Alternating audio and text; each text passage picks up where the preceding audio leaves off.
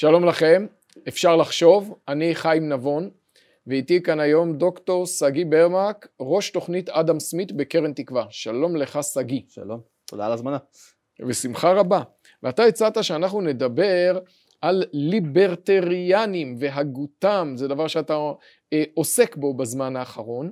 אה, והאמת שזה נושא באמת מעניין, הרבה יותר ליברטריאנים יש בישראל היום ממה שהיה פעם, אבל אולי קודם תגדיר מה זה ליברטריאניזם. על מה אנחנו מדברים בכלל? אוקיי, okay, אז uh, יש, יש שתי רמות להגדרה, אני חושב בצורה הפשוטה ביותר, uh, אנחנו יכולים להבין מה זה ליברטריאניות מה, מהאופן שבו אנחנו מחנכים את הילדים שלנו, כן? בגדול כל הורה מחנך את, את הילד שלו לפחות לשל, לשלושה דברים, אל תרביץ לאנשים אחרים, אל תיקח להם את הדברים ותקיים את ההבטחות שלך. אז ברמה הכי פשוטה, ליברטריאנים באמת דוגלים בשלושת הכללים המאוד מאוד פשוטים הללו. אם אנחנו רוצים טיפה להיכנס אה, ולנסות לספק הגדרה יותר מורכבת למה זה ליברטריאניות, אני חושב שניתן לאפיין את, ה, את, את תפיסת העולם הזאת באמצעות חמישה מאפיינים. אה, המאפיין הראשון אה, הוא, הוא העיקרון של הבעלות העצמית. כלומר הליברטריאנים עומדים על זה שאני הבעלים, כל אחד מאיתנו, כן? של הגוף שלו, של היכולות שלו, של הכישורים שלו וכיוצא בכך גם של כוח העבודה שלו. כלומר התשובה לשאלה למי אני לצורך העניין שגיא שייך יכולה להיות או שאני שייך לעצמי או שאני שייך למעמד, לאומה, למדינה, לחיים או לאנשים אחרים.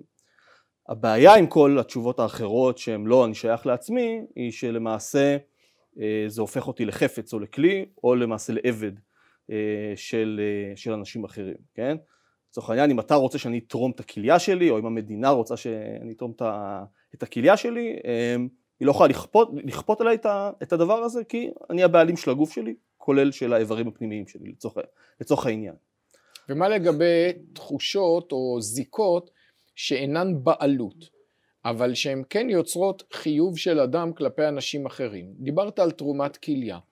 אם חלילה בן משפחה קרוב, הורה שלי, צריך כליה, הוא לא יכול לכפות אותי לתרום לו. אבל אם אני אסרב לתרום לו, אה, אנחנו נחשוב על אדם כזה שהוא בהמה גסה.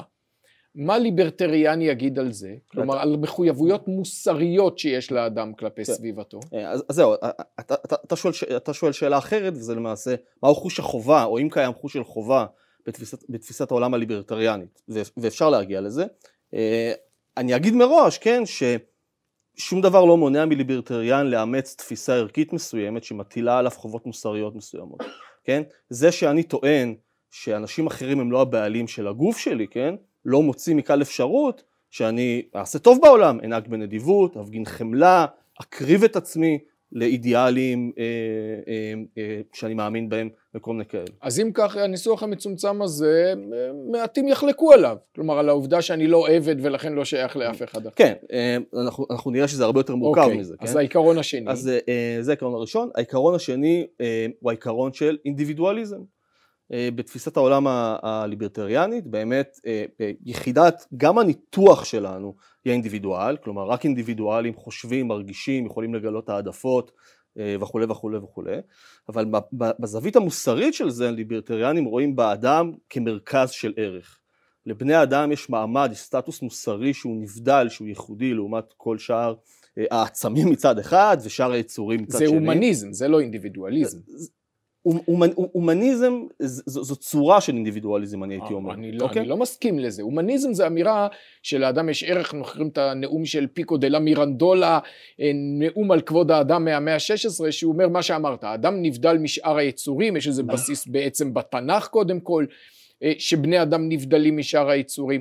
לזה שוב רבים יסכימו, אם כי אנחנו מכירים היום את הגישה הפרוגרסיבית של אה, אספיסיזם, כן. שאומרת שכמו שאף גזע אנושי לא נעלה על אף גזע אחר, אז למה להגיד שמין הביולוגי של בני אדם נעלה על מין אחר? בוא נגיד רוב בני אדם יסכימו לאמירה. אז, אז, אז אני, אני חושב, אבל זאת אומרת, הליברטריאניזם מדגישים הרבה יותר את האינדיבידואל ובעיקר, אם נשתמש פה בשפה קנטיאנית, כן? זאת אומרת, בתפיסת העולם הליברטריאני, בני האדם הם, הם תכלית עצמם, וזה לא בסדר, זה אסור, כן, להשתמש בבני אדם כאמצעים למטרות של אחרים. כלומר זה, זה לא לגיטימי בתפיסת העולם הליברטריאנית אה, להקריב את הטוב של חלק מבני האדם עבור קידום, קידום הטוב של בני אדם אחרים. בוא נגיד שהתפיסה הזאת, האינדיבידואליסטית ולפעמים היפר אינדיבידואליסטית שאנחנו מוצאים אצל ליברטריאנים, mm-hmm. השאלה אם היא הולמת מה שאנחנו יודעים על האופן שבו בני אדם גדלים באמת. כי בן אדם שבאמת גדל באופן שמספיק לעצמו לא ישרוד עד גיל שנה. אוקיי, אז... ולא, ולא אחר כך. כלומר, כל בן אדם גדל בתוך מסגרות שתומכות ומגוננות עליו. והתפתחות הכישורים הבסיסיים שלו תלויה בזה. הרי זה לא רק שאבא ואימא שומרים עליי שלא יאכלו אותי נמרים. הרי גם רכישת שפה, שהיא אולי הכלי האנושי הבסיסי ביותר, מותנית בזה שאנשים ידברו מסביבי. והאופן שאני רוכש שפה מקורו בהתרקמות שלי לתוך מרקם אנושי קיים. כלומר שום דבר בניסיון שלנו לא הולם את התפיסה שכל בן אדם הוא מין מונדה, כמו שאמר לייבניץ, הוא יקום. אני לא טענתי שבני אדם הם אטומים, ואני לא טענתי שבני אדם הם מוטרקים, שזה למעשה הטיעונים, הטיעונים שאתה הצגת פה. להפך, כן? אה, זה, שבני, זה שהליברטריאנים שמים אה, במרכז הפילוסופיה המוסרית שלהם את האינדיבידואל, כן? מכך לא נובע שהם מתכחשים או אה, אה, לא תומכים בקיומן של מסגרות חברתיות, החל ממשפחה, קהילה, חברים, אומה וכולי, זה מצד אחד. מצד שני, ליברטריאנים הם הראשונים שיצביעו על כך שבני אדם אינם מספיקים לעצמם, כן?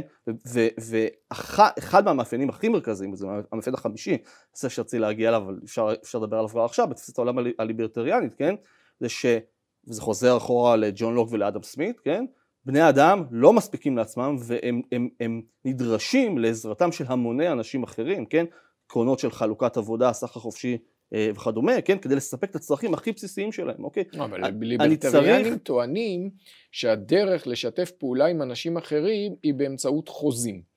כלומר... אני הייתי, אני, אני מרחיב את זה, כן, ואומר אה, שיתוף פעולה לגיטימי הוא שיתוף פעולה שהוא וולונטרי.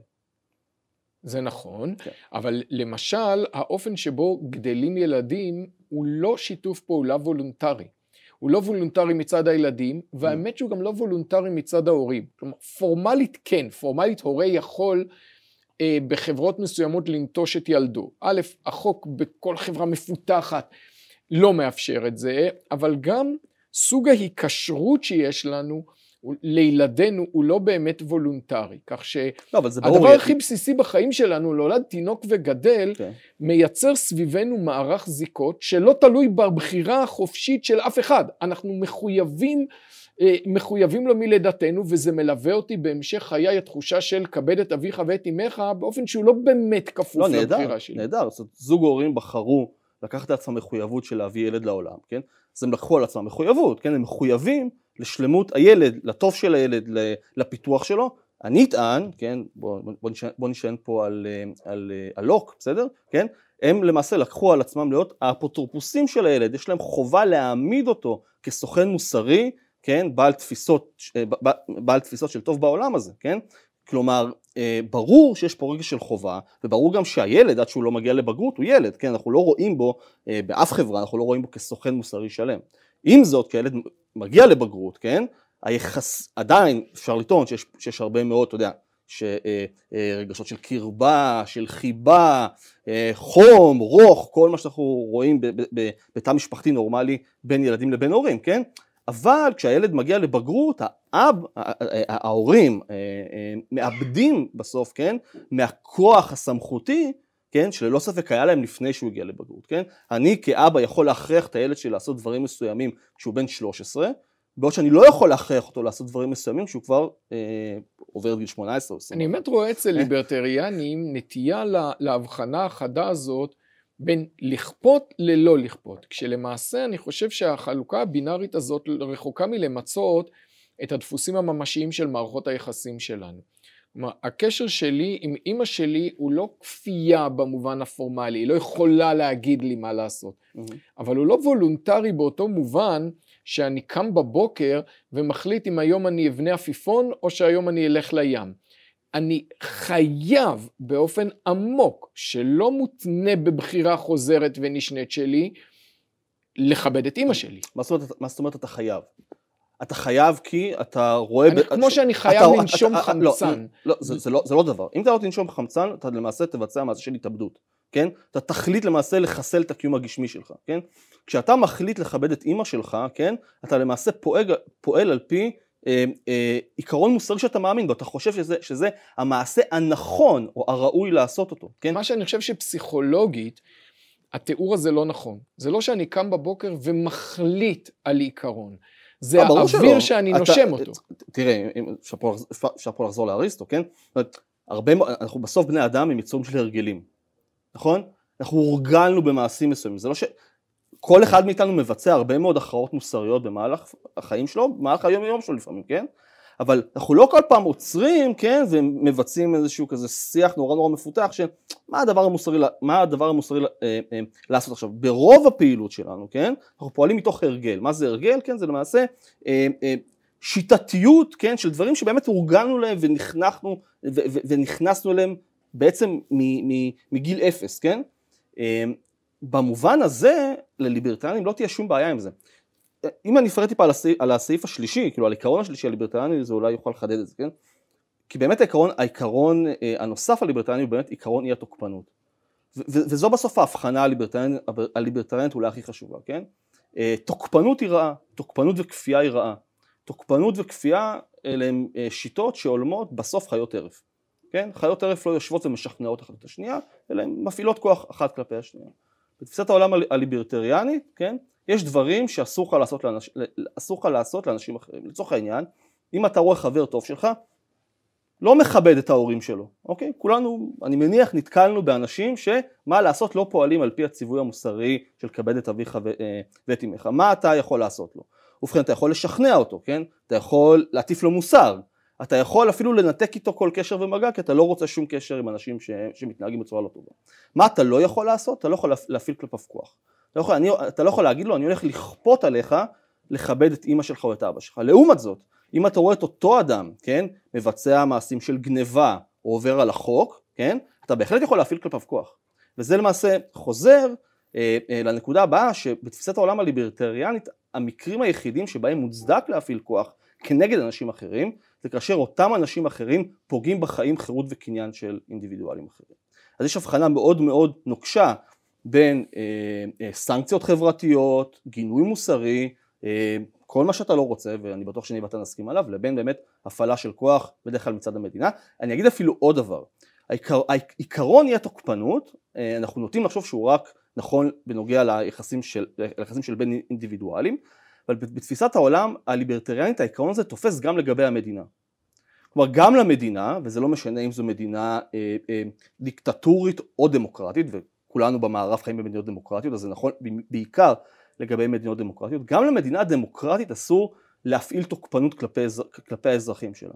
במילים אחרות, הליברטריאנים, הליברטריאנים יטענו שהתפקיד הלגיטימי היחיד של המדינה, הפעלת הכוח הלגיטימית היחידה, היחידה של המדינה, אה, היא ההגנה על הזכויות שלנו. וכל משהו מעבר לכך למעשה זו תוקפנות בלתי מוצדקת. אוקיי, okay, אני אה, אקשה עליך מדוגמה שהביא הפילוסוף השמרן אה, אה, רוג'ר סקרוטון, אה, שנפטר השנה, ובאמת שמרנים וליברטריאנים יש להם לפעמים שיתוף פעולה, אבל יש גם נקודות שהם נבדלים מאוד.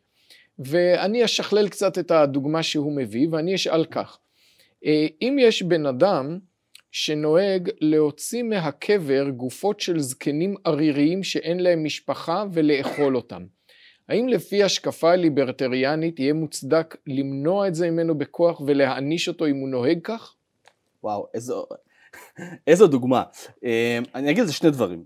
אני, אני, אני, אני, אני, אגיד, אני אגיד הערה כללית. הערה כללית, אני חושב שזו, שזו דרך גרועה מאוד אה, לעמוד על החיוניות של תפיסות עולם, דרך דוגמאות היפותטיות שהן אבסורדיות לחלוטין, ושהסיכוי שניתקל בהן במהלך החיים החברתיים שלנו... אני חושב שזו דווקא דוגמה מצו... דרך אה, מצוינת לעמוד. אה, אה, הוא אפסי, כי, כי אני יכול, אני אגיד, אני אגיד למה, כי אני יכול לקחת כל תפיסת עולם באשר היא, כן, שמרנית, מרקסיסטית, סוציאליסטית, ולהצליח לחשוב על מקרה אבסורדי שלכאורה מגחיך את העמדה הזאת. אבל בסדר, בוא, אני מקבל את, את, את, את תנאי המשחק שאתה, שאתה הגדרת ואתה הצבת פה, והתשובה הליברטריאנ, הליברטריאנית תהיה התשובה הבאה. אחד, קניין של מי הגבייה. של אף אחד. מה זה של אף אחד? אוקיי, יש לנו פה בעיה קודם כל של הגדרת זכויות קניין, כן? עצם מחשבה שהדרך רגע, הנכונה רגע, לשפוט רגע. מקרה כזה של זכויות רגע. קניין היא מחשבה משונה רגע. ביותר. אולי, אולי משונה, אבל אתה צריך להבין את ההיגיון, כן?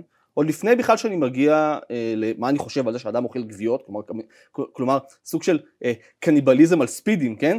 אה, שזה כמובן מגונה, אני לא מכיר, לי לא יצא להכיר ליברטריאנים שתומכים בקניבלים או באכילה, ש, או באכילה לא של... תומך, השאלה אם הוא תומך במניעה בכוח אבל, של התנהגות כזאת. אבל, אבל שנייה, אז התשוב, התשובה שלי תהיה שכן, למה? כן? כי יש פה קודם כל, כדי בכלל להבין מה העניין, כן? יש פה בכלל אה, אה, עניין של זכויות קניין, כן? מישהו נכנס לקבר, כלומר למשהו שהוא לא שלו בעולם הזה, והוציא משם הגופה. אבל הוא לא של אף אחד, זה הפקר, הבן אדם מת ואין לו משפחה. אני לא יודע, הוא, הוא קבור איפשהו, הוא שייך למישהו. אה, יש, יש, קודם כל יש, יש, פה, יש פה שאלה מאוד מאוד מוגדרת, כן, של בעלות על קניין, כן? סביר להניח, כן, שזה לא בסמכותו ואסור לאף אדם להוציא גופות מקברים. זה אחד. דבר שני, אנחנו, אנחנו, אנחנו יכולים לטעון, כן, שדבר כזה כמובן יהיה מגונה ומפחיל בצורה הכי מחרידה שיש, והאדם שיעשה את זה, האדם שיעשה את זה, כנראה שיש פה אחד משתיים, אחד הוא כנראה משוגע, כן, לא, זה... הוא כנראה מטורף, ולכן אנחנו צריכים לבחון, כן, את הסטטוס, את הסטטוס המוסרי שלו, כי, אני אגיד לך למה, כי אדם שמוכן לאכול גוויות, אתה לא יכול להיות משוכנע שהוא לא יהיה מוכן לאכול גם אנשים אחרים שהם בחיים. יש פה באמת, יש, לא, פה, לא. יש פה באמת יכול שאלה של... להיות שהוא פילוסוף של תורת המוסר, שכותב, אני חלילה לא אפגע בבן כן. אדם, אבל תחביבי הוא, אה, הוא להוציא גוויות, עזוב אפילו לאכול, חופר כן. הוא מוציא. בוא נביא דוגמה אחרת ש- ש- ש- שהיא יותר אמיתית, כן? אתה רואה אדם אוכל גבייה של חתול. כן? בוא, בוא, בוא, בוא, בוא, בוא באמת נביא נביא זה. אתה רואה אדם אוכל גבייה, גבייה של חתול, כן? מה תגיד עליו, ובוא נגיד שהוא לא הרג את החתול, הוא באמת מצא אותו, אוטו דרס חתול ויש חתול, עזוב, אתה רואה אדם אוכל חתול ברחוב, כן? מה האופציות שלך? אחד הוא כנראה, אחד הוא משוגע, אבל בוא נגיד שהוא לא משוגע והוא פילוסוף של המוסר שאין לו בעיה לאכול בעלי חיים מתים, כן? מה תגיד לו, כן? תגיד לו, בואנה, אתה בן אדם דוחה, אני לא רוצה שום קשר איתך, אל תתקרב אליי, אני מנדה אותך, אה, וזהו. אני, בתפיסת העולם הליברטריאנית אתה לא תקרא לשוטר, כן, ות, ו- ותגיד לו, יש פה אדם שאוכל חתול, בואו תכניס אותו לכלא. וכך גם, כלומר, אחרי כל הנאום על כבוד האדם, אנחנו מגיעים בסוף לנקודה שמשווה חילול גבייה של אדם לחילול גבייה לא. של חתול. אני לא השוויתי, אני אמרתי בוא ניקח דוגמה אחרת ש- אוקיי. שאפשר להגיד שהיא יותר כאילו common sensית וש... לך תדע, אולי יש אנשים שאוכלים גוויות של חיות, כן? לא, שוב, לא נתקלתי מעולם, כן? אה, באנשים לא, שאוכלים אתה אומר זו של דוגמה בני אדם. קיצונית, אבל היא קיצונית Mm. בגלל שהיא אה, נוגעת בטאבו שכולנו שותפים לו. בעצם מה שעומד מאחוריה. זה, זה הטענה שמרקם החיים המשותף שלנו לא יכול להתקיים רק על ההנחה בו לא נפגע אחד בשני. זה סבבה שלא נפגע אחד בשני, אבל... אבל ש- אף אבל אף אחד לא- אף אחד לא טען את זה. אלא? אף אחד לא טען ש... בואו ניקח, אני אחזור שנייה לאדם סמית, כן? מה אדם סמית אומר? אדם סמית אומר, באופן עקרוני תיאורטי, יכולה להתקיים חברה שמבוססת רק על כללי הצדק. דהיינו, יכולה להתקיים חברה שבה לכאורה אין רגשי אה, אה, אה, סימפתיה או אהבה או חיבה בין האנשים, אבל כל האנשים שומרים על העקרונות, ש... על העקרונות שמניתי, כן? של לא לפגוע בחיים, לא לפגוע בחירות, לא לפגוע בקניין, כן? הוא מביא דוגמה של פיראטים או שודדים, כן? גם בחברות הללו, שאין שום ערכים אנושיים ש, ש, שמחברים ביניהם, גם בחברות הללו, כן? שודדים לא שודדים אחד מהשני, או לא רוצחים אחד את השני, או לא, או לא פוגעים אחד בשני. אתה רואה את זה בדוגמה הכי טובה באמת בארגוני פשיעה, כן? אז המטרה, המטרה פה היא באמת להדגיש את החשיבות העצומה של הכללים הללו, זה מצד אחד. אבל אף אחד לא טוען, כן, שבעולם הממשי, דיברנו על זה, דיברנו על זה מקודם, כן, שאנשים נולדים למשפחות, אז יש להם רגשי חיבה להורים שלהם, והם גדלים עם חברים, אז יש להם רגשי, הם נקשרים סנטימנטלית לחברים שלהם ולקהילות שלהם.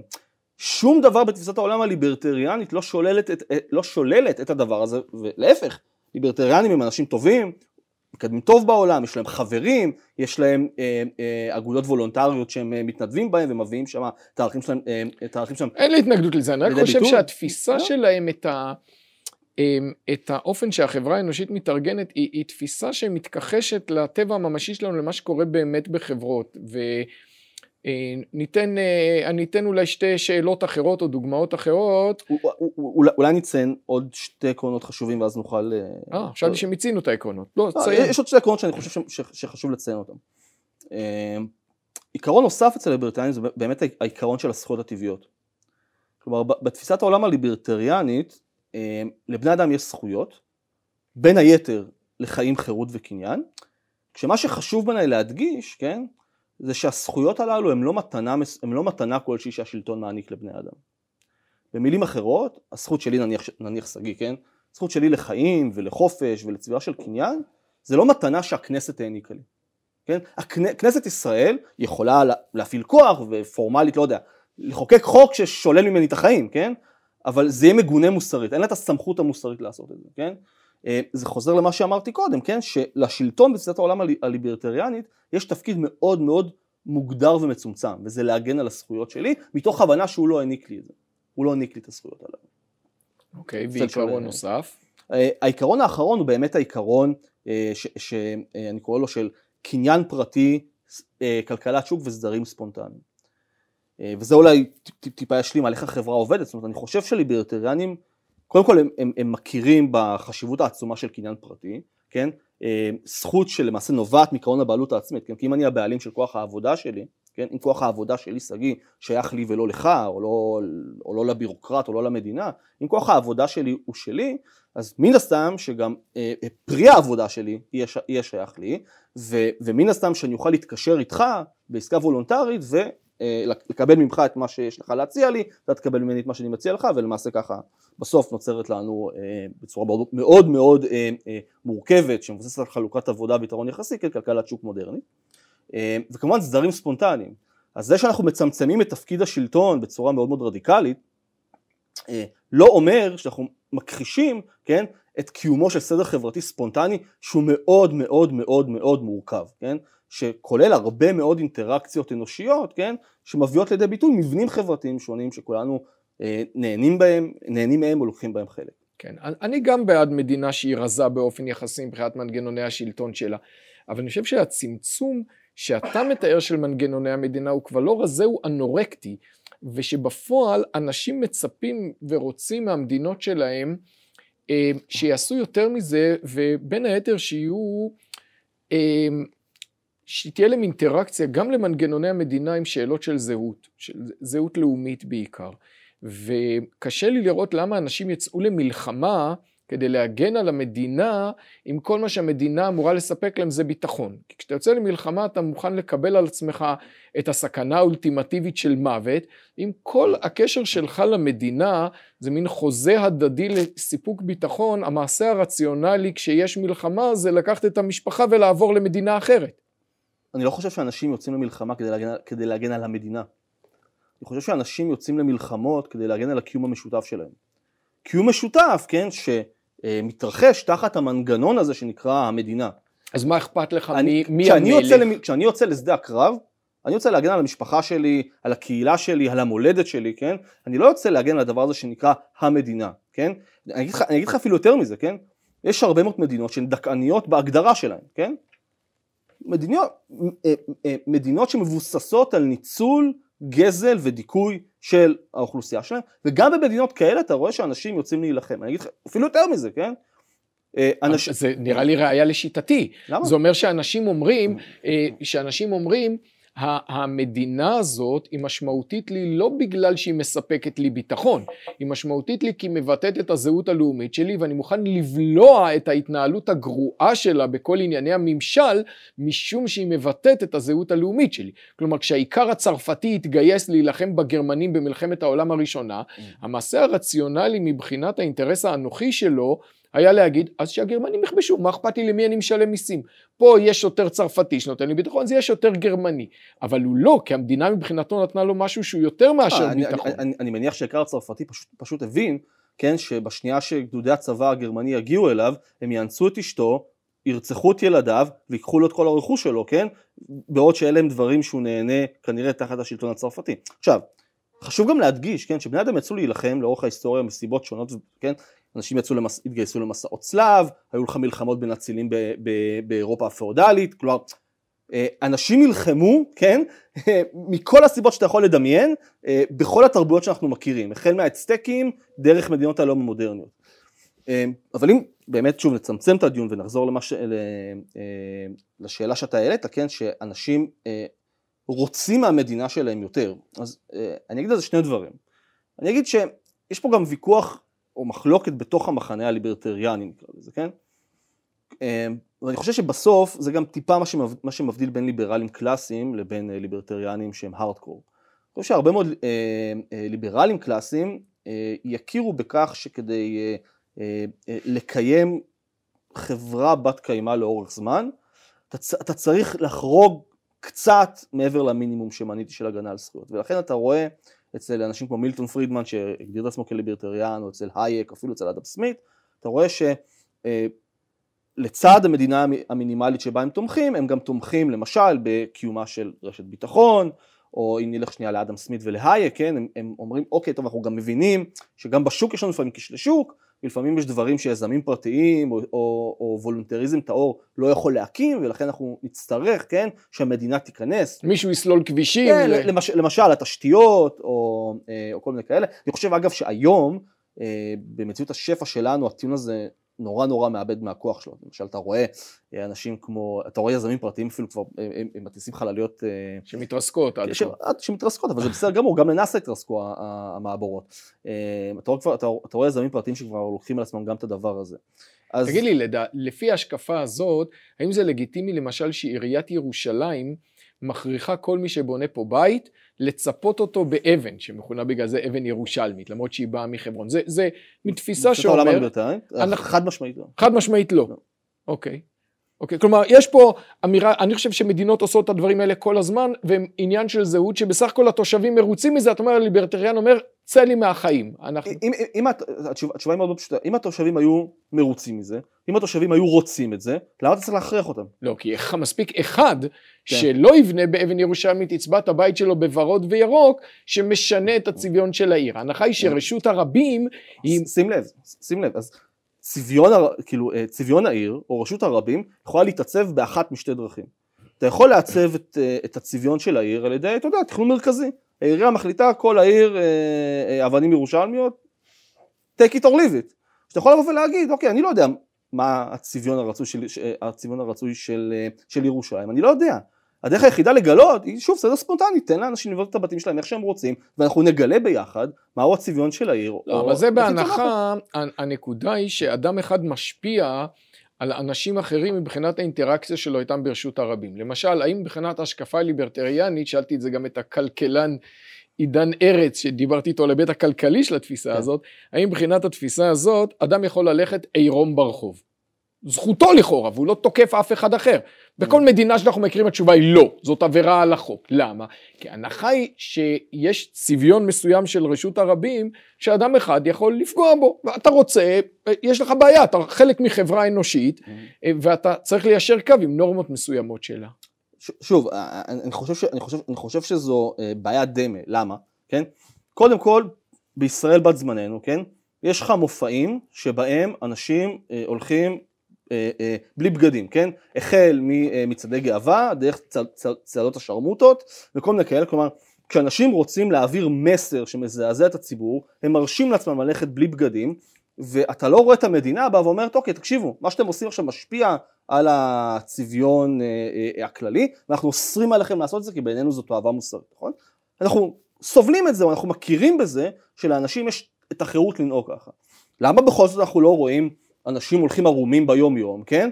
אנחנו לא רואים את זה מהסיבות המאוד מאוד מאוד מאוד פשוטות, כן? של פגעי מזג אוויר, של חלחלה מוסרית, של הבנה שדבר כזה יגבה ממך מחיר מאוד מאוד כבד בכל מה שנוגע לאפשרויות, לאפשרויות תעסוקה ו- ו- וחברות וכולי וכולי וכולי.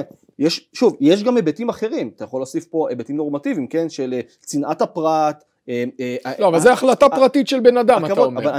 אין למשטרה זכות לאסור בן אדם שבוחר ללכת עירום ברחוב. לפי התפיסה הליברטריאנית, כן, אני חושב שכל עוד הבן אדם הזה אה, לא פוגע בך, לא מפריע לך, זה לא שונה מכל ילדה בת 18 שהולכת עם לבוש מינימלי, או אנשים שהולכים ומתלבשים בצורה אקסטנט, אקסצנטרית ו, ומטורפת, החל מציפורניים מאוד מאוד ארוכות או דברים אחרים.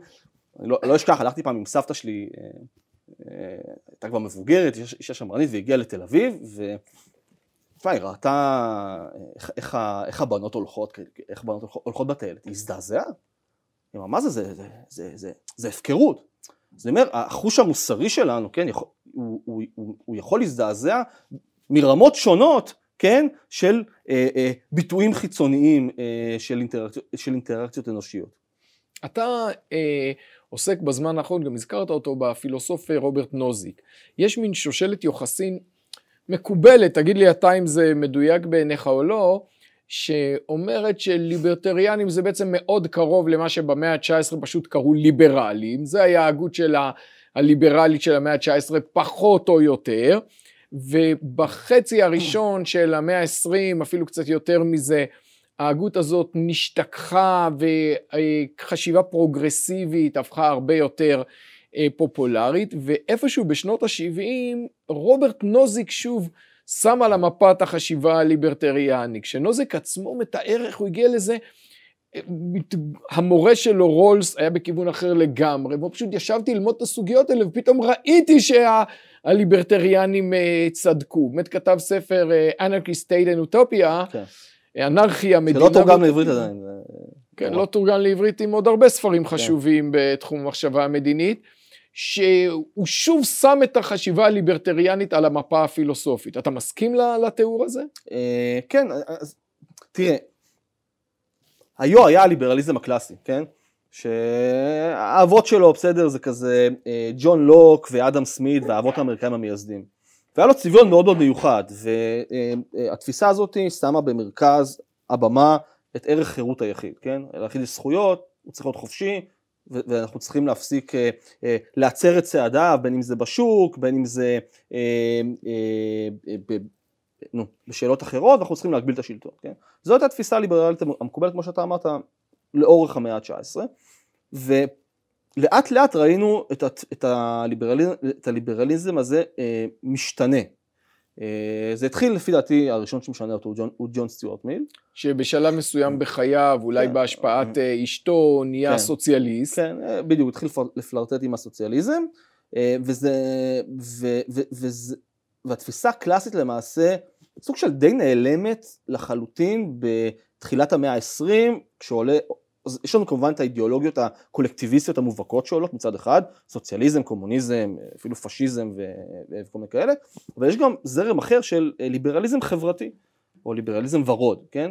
אה, שלמשל בארצות הברית זה ג'ון דיואי, דוגמה הכי טובה לזה, אבל יש גם אחרים. ובאמת בתחילת המאה ה-20 יש לך מעט מאוד ליברלים קלאסיים במובן הישן. אה, יש כמה בולטים נניח כזה כמו מיזס והייק והחבר'ה האלה, ששוב, הם נתפסים כמו ריאקציונרים בתחילת המאה ה-20. הם גם נדחקו לפקולטות לכלכלה. הם גם נדחקו, במקרה של מי זה זה אפילו לא לפקולטה לכלכלה. ו...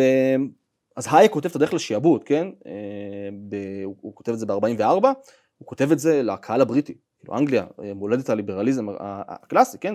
והייק אומר, תקשיבו, שנות ה-40 של המאה ה-20, חבר'ה, אני, אני, אני מזהה פה תהליכים שמזכירים לי את התהליכים שקרו בגרמניה, ואתם נטשתם את המסורת המקורית שלכם ואתם הולכים לכיוון לא טוב, לכיוון של סוציאליזם ואולי אפילו טוטליטריות.